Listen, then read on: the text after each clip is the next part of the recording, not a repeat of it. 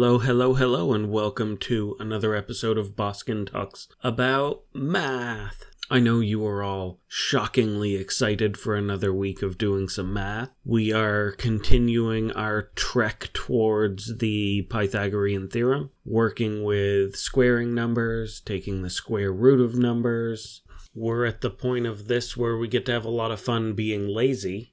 One of the nicest things about this unit is you will keep seeing problems where you think you need to use a calculator, and you do not need to use the calculator. When we are looking for an exact value of an irrational number, the best thing to do is be lazy. The square root of 8 is the square root of 8. Don't bother sticking that nonsense into a calculator to get a decimal.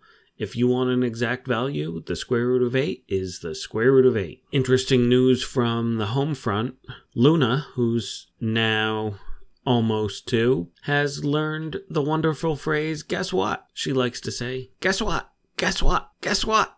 Guess what? And you say, what? And then she just says, guess what? Over and over again. And usually it's eventually followed by something I'm sure all of you would appreciate. Guess what? Poop. No, never mind. I'm sure all of you eighth graders are too mature for potty humor.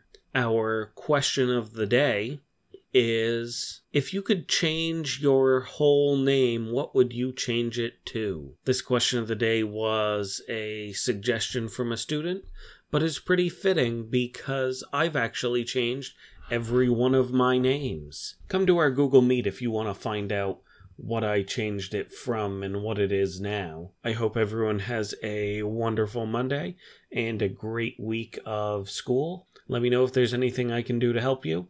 This is me signing off.